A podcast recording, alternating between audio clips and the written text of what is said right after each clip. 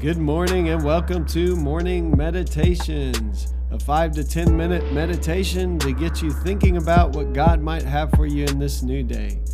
I'm your host, Pastor Nate Cook, so we hope you'll enjoy your meditation for this morning.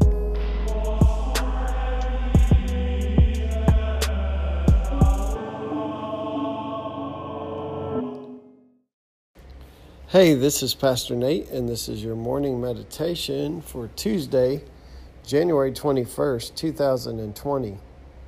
Today we're going to read from Hebrews chapter 10, verses 1 through 4. The law is only a shadow of the good things that are coming, not the realities themselves. For this reason, it can never, by the same sacrifices repeated endlessly year after year, make perfect those who draw near to worship. Otherwise, would they not have stopped being offered? For the worshippers would have been cleansed once and for all, and would no longer have to feel guilty for their sins. But those sacrifices are an annual reminder of sins. It is impossible for the blood of bulls and goats to take away sins. So, this passage in Hebrews, a lot of the book of Hebrews is, is comparing the old covenant to the new covenant. So, the old covenant uh, was the covenant that was given in the law. And one of the things that would happen is people would break the law, kind of like we do now. Uh, people would sin. And uh, so God helped them to have this kind of reminder of the weight of their sins, also, kind of this uh, understanding of there being a consequence and uh, to sin but also God allowing them to have their guilt removed. So, what this passage says is that these sacrifice, and they would have one day, the Day of Atonement, where they would sacrifice as a whole community. Um, through the, the high priest, they would offer a sacrifice for all the sins of the people. Um, the, this annual reminder of their sins was to help them remember that sin does have consequences. Sin does lead to death. And uh, it was the way that God helped them understand the weight of their sin. And also, it was a symbol of God's forgiveness of their sin. So, as they uh, chose to participate in the sacrifices, um, they were being obedient to God, and God was gracious to forgive them of their sin. But ultimately, this passage says animals, killing a bunch of animals, cannot take away sin. We know that only God can forgive sin.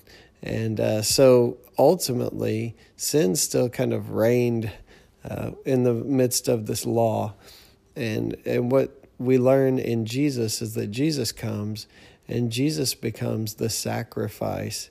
Jesus lays his own life down. So here's the picture God is laying his life down for all the sin and all the weight and all the guilt and all the shame of the world. And in doing so, not only does God um, lay down God's life, but also God in Jesus is raised to new life in, in a triumph over the sin and death and shame and hell um, in the resurrection.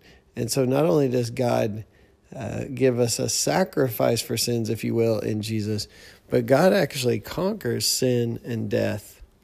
And so now, um, what Hebrews will go on to say is that this is the sacrifice once and for all time so that we don't have to go keep killing animals every time we sin as a as a way to um, you know appease God in some way that that God himself laid down his life for our sin and that God conquered that sin and so there's this uh, free gift of grace to all those who will trust and who will believe in this Jesus um, who is the Messiah, who is the Christ, who has come to save us. And so the the sin that we have dealt with has already the sin that we have committed has already been dealt with in Jesus Christ. And it's through our belief and our trust and our uh, turning towards Christ that our sins are forgiven, our guilt is removed, our shame is gone, and we can live new lives in Christ. Um, so this this passage is leading up to that to say that those old offerings really didn't take away sin, but later on Hebrews will will remind us that in Christ sin has been conquered, death has been defeated, and we can live in new life. We can begin to reflect the image of God, to look like Jesus in this world as we trust in Christ for our redemption, for our forgiveness, for our adoption as His sons and daughters, uh, as sons and daughters of God. Uh, we can live new lives that look more and more like Christ every day. Hey, that's just a thought for this morning. I hope you have a great day. Well, thanks again for joining us for this morning meditation. Hey, do us a favor rate us on iTunes or even leave some feedback about our podcast so that other listeners can know how much you enjoy your morning meditations. Hey, have a great day.